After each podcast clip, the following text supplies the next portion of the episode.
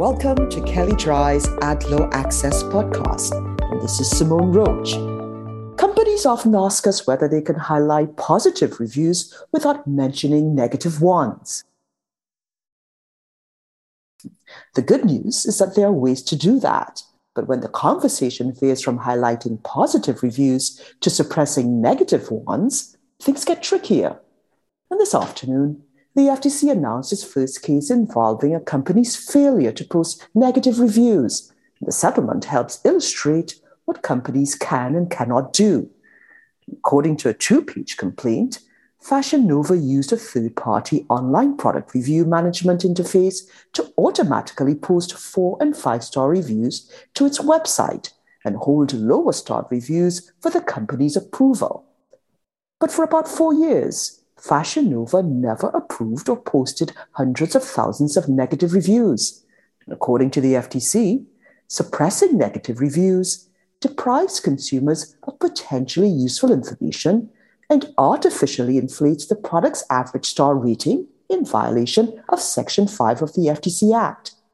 And under the proposed settlement, Fashion Nova is prohibited from making misrepresentations about customer reviews. In addition, the company must generally post all customer reviews with the exception of reviews that A are unrelated to the company's products or customer service, or B contain obscene, sexually explicit, racist, or unlawful content, so as long as the criteria is applied uniformly to all reviews. And readers should keep these guidelines in mind when filtering reviews or working with review platforms to manage reviews. In addition to making these changes, Fashion Nova must pay $4.2 million in monetary relief.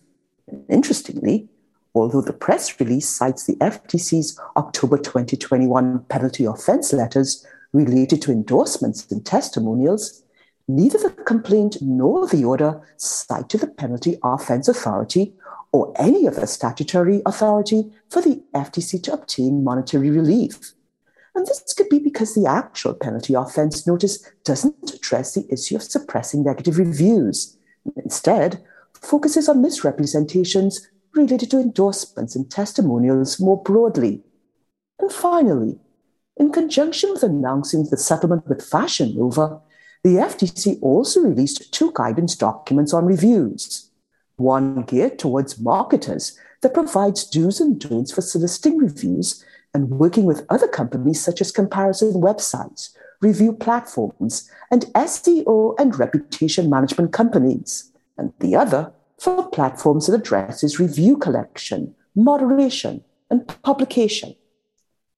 And if you'd like more information on what you've heard on this topic, please contact either Gonzalo Mon or Donnelly McDowell, and you can find their contact details in the show notes.